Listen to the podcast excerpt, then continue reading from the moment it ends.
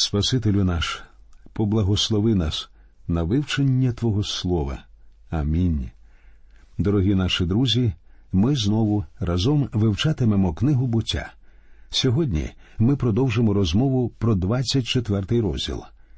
Якщо ви пам'ятаєте, минулого разу ми закінчили бесіду на тому, що слуга Авраама Єліезер знайшов біля колодязя дівчину на ім'я Ревека, яка повинна була стати дружиною Ісаака. У віршах 28 і 29 з 24 розділу далі події розгортаються так. І побігла дівчина і розповіла в домі своєї матері про цю пригоду. А в Ревеки був брат, наймення йому Лаван, і побіг Лаван до того чоловіка на двір до джерела. Тут дозвольте мені звернути вашу увагу на Лавана. З цього моменту він уважно за всім спостерігає. Він добре знається на дорогих речах. Подивіться на його реакцію в 30-му вірші. І сталося, як він побачив сережку та наручні на руках сестри своєї, і коли почув слова Ревеки, сестри своєї, що говорила Отак говорив мені той чоловік, то прибув він до того чоловіка, а той ось стоїть при верблюдах біля джерела.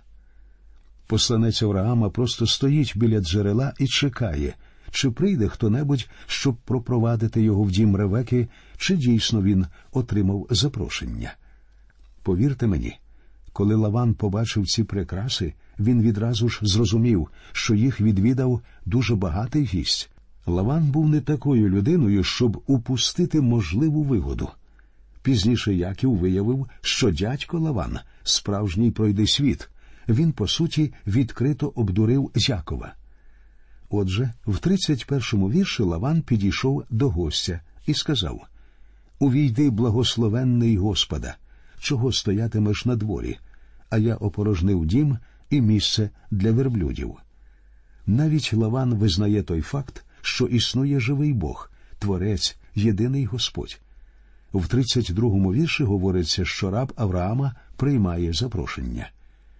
І ввійшов той чоловік додому, а Лаван порозсідлував верблюди і дав соломи й паші для верблюдів, і води, щоб умити ноги йому, і ноги людям, що були з ним. Ми знову зустрічаємося з ритуалом обмивання ніг. Зверніть увагу, що разом з посланцем Авраама прийшли ще кілька людей. Посланця прийняли в дім по царськи. За цим Лаван простежив. Тут в розповіді проступає чудовий прообраз взаємин між Христом і церквою. Один з образів церкви у новому заповіті той, що церква буде представлена Христу як його наречена. До цього церква готується сьогодні за допомогою Святого Духа, який прийшов з небес у цей світ.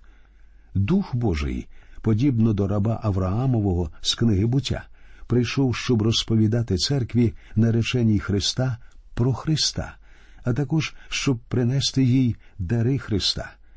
Як раб Авраама пішов за нареченою для Ісаака, так і Божий Дух з'явився у світі, щоб покликати наречену до Христа. Зверніть увагу на драматизм моменту. Це хвилююча історія і вражаюче свідчення про події тих днів. У наступному, 33-му вірші читаємо І поставлено перед ним, щоб він їв. А той відказав Не буду їсти, аж поки не розкажу своєї справи. А Лаван відказав Говори. І посланець Авраама говорить перш ніж приступити до чистування, я хочу розповісти вам про своє доручення. Це теж характерно для Святого Духа, що прийшов у світ, щоб розповісти про Христа. У першу чергу треба робити найголовніше справу, доручену Богом. Я знаю, що існують також і інші справи, які теж дуже важливі. Це справи нашого уряду, діяльність засобів масової інформації, великих промислових корпорацій, автомобільних і авіаційних заводів все це дуже потрібна і значна діяльність. Але Бог не позбавляє наш світ своєї турботи не тому, що в нього є General Motors або уряд республіканський чи демократичний, те, що має першорядну важливість, коли мова йде про Бога, це поширення серед народів світу доброї звістки. Дух Божий перебуває на землі в першу чергу для того, щоб поширювалася добра звістка про Боже спасіння через Ісуса Христа. Подібне відбувалося і з посланцем Авраама. Він навіть не став їсти, поки не сказав Я раб Авраама. Зверніть увагу, що своє ім'я раб не називає. Подібним чином Господь Ісус говорив, що Святий Дух, коли прийде, то не буде казати сам від себе. Ці слова Христа можна знайти в 16 розділі Євангелії від Іоанна. А до речі, яке ім'я у Святого Духа? Так, у нього немає ім'я. Дух прийшов не для того, щоб говорити про себе. Він прийшов, щоб говорити про Христа. Так і цей раб не має свого ім'я, а зветься просто рабом Авраама. У 35-му вірші він говорить А Господь щедро поблагословив мого пана, і він став великий, і дав він йому худобу дрібну та велику, і срібло, і золото, і рабів, і невільниць, і верблюди, і осли. Раб розповідає про свого пана, і це досить схоже на те, що повинен повідомити нам Дух Божий про Бога Отця. Дух говорить світу про гріх, праведність і суд це три речі, які він повинен пояснити світу. Дух Божий повинен сповістити нам, що наближається суд над гріховною землею і людством. Сьогодні люди, як вівці, що заблукали, тому що вони грішні. Іноді говорять, що люди заблукали тому, що вони відкинули Христа. Ні, саме навпаки. Люди заблукали не тому, що вони відкинули Христа. Вони заблукали тому, що вони грішники. Неважливо, чули вони про Христа чи не чули, вони грішники, що заблукали. Таким є сучасний стан людини. Святий Дух прийшов до нас, щоб ми знали, що існує Спаситель, який прийняв на себе наше покарання, який був відданий на смерть за нас, заради нашого виправдання, щоб ми могли стати перед небом. Святий Дух прийшов, щоб говорити про Христа. А Господь щедро поблагословив мого пана. Так, друзі мої, сьогодні в нашого небесного Отця достатньо багатства. Череди на тисячах пагорбів належать йому, який величний наш Небесний Отець. Що ж стосується Авраамового посланця, то він продовжує говорити. У 36 і 37 віршах ми читаємо. А Сара, жінка пана мого, бувши старою, уродила панові моєму сина, а він йому все дав, що мав. І заприсяг мене пан мій, говорячи не візьмеш жінки для сина мого спосеред дочок ханаанеянина, що я пробуваю в його краю. Раб Авраама прийшов, щоб розповісти цим людям, що він шукає наречену для сина свого пана, сина, що успадкує все його майно. Але набагато величніший за Сариного сина Божий син, Господь наш Ісус, співспадкоємцями якого нині є ми віруючи. Святий Дух закликає грішників до спасіння, і ці грішники народжені не з тлінного насіння, але з нетлінного, Словом Божим, живим та тривалим, як говорить про це апостол Петро наприкінці першого розділу свого першого послання. Так, ті люди, яких закликає Святий Дух, грішники, але вони стають дітьми Божими, приймаючи Боже спасіння у Христі. У другому посланні до коринтян сказано коли хто в Христі, той створіння нове. Бог не вибирає собі ханаанеян. Його діти повинні бути переображені, вони повинні стати новими людьми. Закінчення промови Авраамового посланця читаємо у віршах з 38 по 49. Але підеш додому батька мого і до мого роду, і візьмеш жінку для сина мого. І сказав я до пана свого може, та жінка не піде за мною? І сказав він до мене Господь, що ходив перед обличчям моїм, пошле свого ангела з тобою, і дорогу твою пощастить, і ти візьмеш жінку для сина мого, з роду мого, і з дому батька мого. Тоді будеш очищений ти від закляття мого, як прийдеш до роду мого, а коли вони не дадуть тобі, то будеш ти чистий від закляття мого. І прибув я сьогодні до джерела та й сказав Господи, Боже пана мого Авраама, коли б же ти вчинив щасливою дорогу мою, що нею ходжу я. Ось я стою над джерелом води, і станеться, що дівчина, яка вийде води брати, а я їй скажу дай но мені напитися трохи води з свого глека. Вона ж відкаже мені пий і ти, і для верблюдів твоїх наберу я води, то вона та жінка, яку призначив Господь для сина пана мого. І поки скінчив я говорити в своїм серці, аж ось виходить ревека, а її глек на плечі в неї. І зійшла вона до джерела, та й набрала води. І сказав я до неї Напій же мене. І метнулась вона, і свого глека з себе зняла, та й сказала Пий, а я понапуваю і верблюди твої. І я пив, а вона понапувала і ті верблюди. А я запитався її та й сказав Чия ти дочка? А вона відказала Я дочка Бетуїла, сина Нахорового, якого породила йому мілка. І сережку надів я до носа її, і наручні на руки її. І я нахилився і вклонився до землі Господеві і поблагословив Господа, Бога пана мого Авраама, що він провадив мене дорогою визначеною, щоб узяти дочку брата пана мого для сина його. А тепер, якщо милосердя та правду ви чините з паном моїм, то скажіть мені, коли ж ні, то скажіть мені, і я звернуся праворуч або ліворуч. Лаван говорить від усієї родини. Читаємо 50 та 51 вірші. І відповіли Лаван і Бетуїл та й сказали від Господа вийшла та річ, ми не можемо сказати тобі нічого злого чи доброго. Ось перед тобою ревека, візьми та й іди, і нехай вона стане за жінку синові пана твого, як Господь говорив був. Тобто вони відповідають наскільки ми розуміємо, ця справа від Господа, ти можеш взяти ревеку і повести її з собою. Далі читаємо 52 та 53 вірші. І сталося, коли їхні слова почув раб Авраамів, то вклонився до землі Господеві, і виняв той раб срібний посуд, і посуд золотий та шати, і дав ревеці, і дав цінні речі братові її та матері її.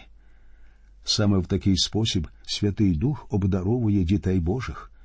Коли ми приходимо до Христа, ми отримуємо заставу, гарантію свого спасіння Божого Святого Духа.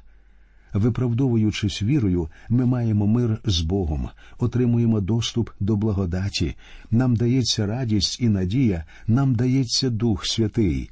Про це говорить апостол Павло в п'ятому розділі послання до римлян. Ось якими є чудові дари, які нині передаються віруючим. Читаємо далі 54 та 55 вірші.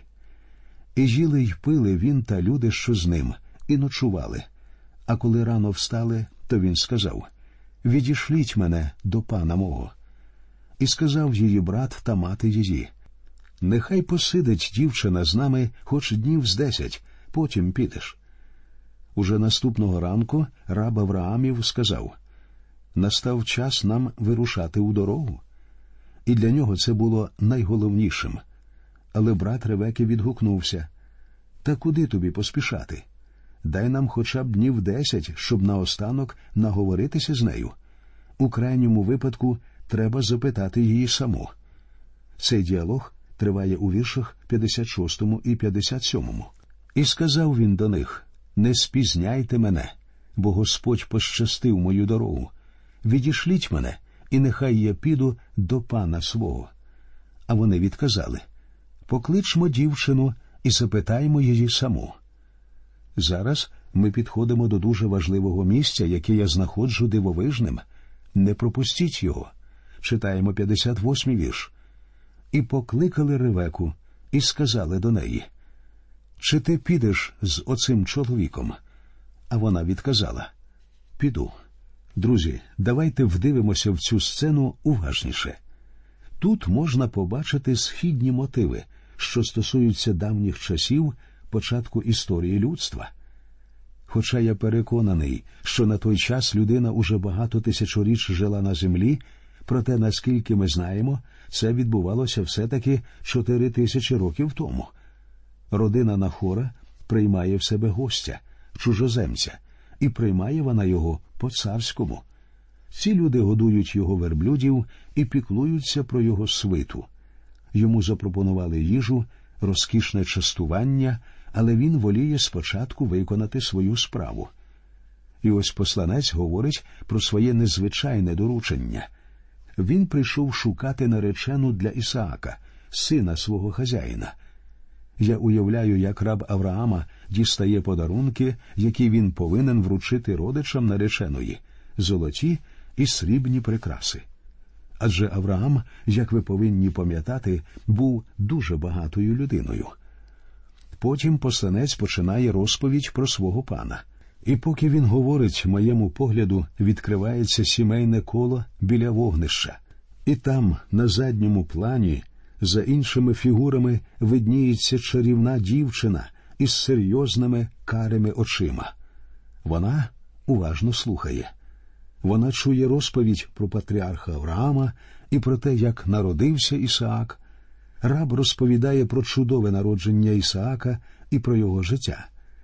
Потім він розповідає про той день, коли батько Ісаака повів його на вершину гори Моріа для того, щоб принести його в жертву, але Бог пожалів юнака і не забрав його життя, а повернув Ісаака батькові. І нарешті раб Авраама розповідає, як патріарх відправив його раба шукати наречену для Ісаака. Він не захотів вибирати наречену серед ханаанеян. Йому потрібно було знайти для Ісаака таку наречену, що мала б подібний з усім їхнім родом напрям думок, прагнула б до живого Бога. Ревека весь цей час слухала, а тепер усі повернулися до неї. До цього моменту ніхто особливо не звертав на неї уваги, але тепер всі очі дивляться на неї, її запитують Ревека, що ти скажеш? Ти підеш із цією людиною? Вона не мнеться і не вагається ані хвилини. Вона говорить Я піду. Ви коли-небудь звертали увагу, що люди, яких Господь Ісус закликав бути своїми учнями, приймали таке ж миттєве рішення. Вони залишали свої справи та йшли за Христом. Так я знаю, що кілька разів вони поверталися назад, але потім настав день, коли вони рішуче відкинули усі свої справи і більше вже ніколи за них не бралися. Учні пішли за Христом, вони пішли за ним. Святий Дух, як і раніше, продовжує закликати нас. Нині він зайняв місце раба Авраамового. Розумієте, Отець і Дух Святий послали сина в світ, щоб він помер заради спасіння світу. А коли син повертався на небеса, він сказав, що пошле Святого Духа, утішителя. Нині дух прийшов у світ і закликає наречену. Він говорить: Чи підеш ти? Ось той, хто помер за тебе. Він дає тобі спасіння. Насамперед тебе потрібно викупити. Ти повинен прийти до нього як грішник, знайти своє справжнє, гідне тебе місце в житті і прийняти його як Спасителя. Коли ти це зробиш, ти народишся згори, ти станеш дитиною Божою, ти увійдеш до його церкви, що колись буде його нареченою. Дух Святий запитує, чи підете ви за Христом, чи приймете ви Його пропозицію, чи вірите ви, що Христос ваш Спаситель? І потрібно сказати так або ні. Я ніколи не забуду випадок, коли я одного разу читав проповідь.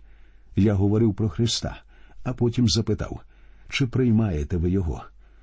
По суті, я не закінчив проповіді, але мені ніколи не забути юнака, який з цікавістю слухав мене. А коли пролунало моє запитання, відразу підхопився з місця і вийшов наперед. На оточуючих його вчинок справив грандіозне враження. Юнак не вагався ані хвилини, у нього не було ані тіні сумніву. Я просто в захваті від такої рішучості. Саме цього, друзі мої, і чекає від вас Христос. Саме такими Він вас прийме і лише такими. На цьому історія не закінчується. Караван вирушає в дорогу і повертається до обітованої землі. Про це ми читаємо у віршах 59 і 60. І послали вони Ревеку, сестру свою, і няньку її, і раба Авраамового, і людей його. І вони поблагословили Ревеку і сказали до неї: Ти наша сестра, будь матір'ю для тисячі десятків тисяч, і нехай нащадки твої внаслідують брами твоїх ворогів. Це пророцтво вже здійснилося. Тут нам зустрічається той випадок, коли пророцтво вже здійснилося. Про довгу подорож назад говориться лише декілька слів. І встала Ревека, і служниці її, і посідали на верблюдів, і поїхали за тим чоловіком, і взяв раб Ревеку і відійшов. Це був довгий шлях. Нам нічого не розповідається про цю подорож, але з досвіду знаю, як нелегко їздити на верблюді. Я проїхав на ньому від маленького селища біля Каїра до пірамід, і для мене цього було достатньо, щоб вирішити ніколи в житті я на верблюда більше не сяду. Їх називають кораблями пустелі. І правильно, адже на верблюді качає більше, ніж на будь-якому маленькому судні. На верблюді просто штормить. Шлях був довгий, але нарешті на горизонті з'явилася земля обітована. На цьому, друзі, ми закінчуємо нашу бесіду і продовжимо її наступного разу. До нових зустрічей в ефірі.